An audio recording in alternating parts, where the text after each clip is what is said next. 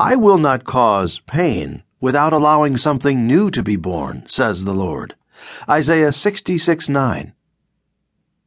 Edward Payson, a 19th century minister in Portland, Maine, wrote the following words despite losing the use of his limbs to a debilitating illness which eventually took his life.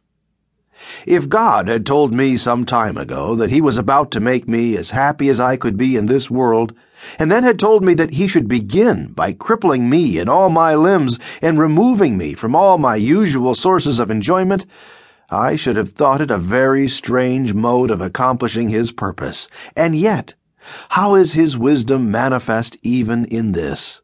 For if you should see a man shut up in a closed room, idolizing a set of lamps and rejoicing in their light, and you wish to make him truly happy, you would begin by blowing out all his lamps, and then throw open the shutters to let in the light of heaven.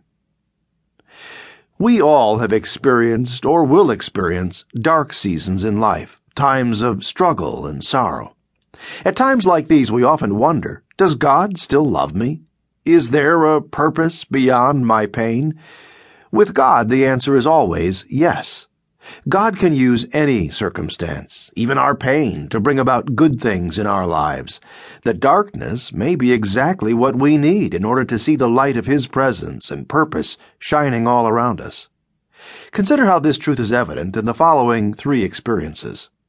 Imagine yourself watching a race from the sidelines as an athlete runs toward the finish line. You can tell he is exhausted. Every muscle in his body is taut.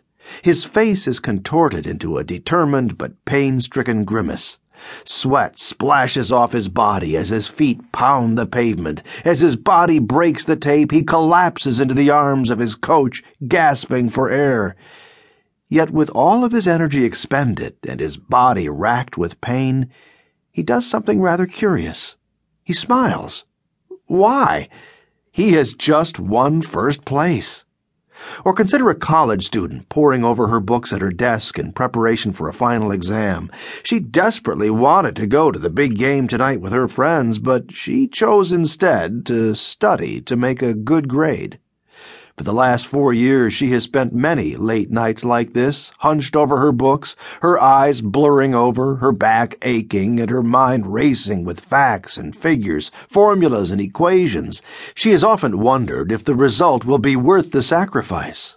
And yet, a few weeks later, she stands on the stage of a prestigious university, proudly holding a rolled up paper and smiling. Why? That paper has qualified her to pursue her dream. Fathers, in particular, will appreciate this third example. Do you remember when your wife told you it was time to go to the hospital for the birth of your first child? Perhaps you rushed her to the car and ran every traffic light on the way. You cringed as her contractions grew stronger and closer together. You watched helplessly as she cried out in pain. Suddenly, though, her cries stopped, and your ears caught the sound of a very different cry, a cry unlike any you had ever heard before the cry of your newborn child. Looking back at your exhausted wife, you noticed that she was smiling. Why? In her arms, she held a new purpose for her life, and in her heart had been written a new name Mother. Each of these people had something in common. They realized the light beyond the darkness, the purpose beyond their pain. This is what we call consecrating pain, the kind of pain that sets someone apart for a particular purpose or plan.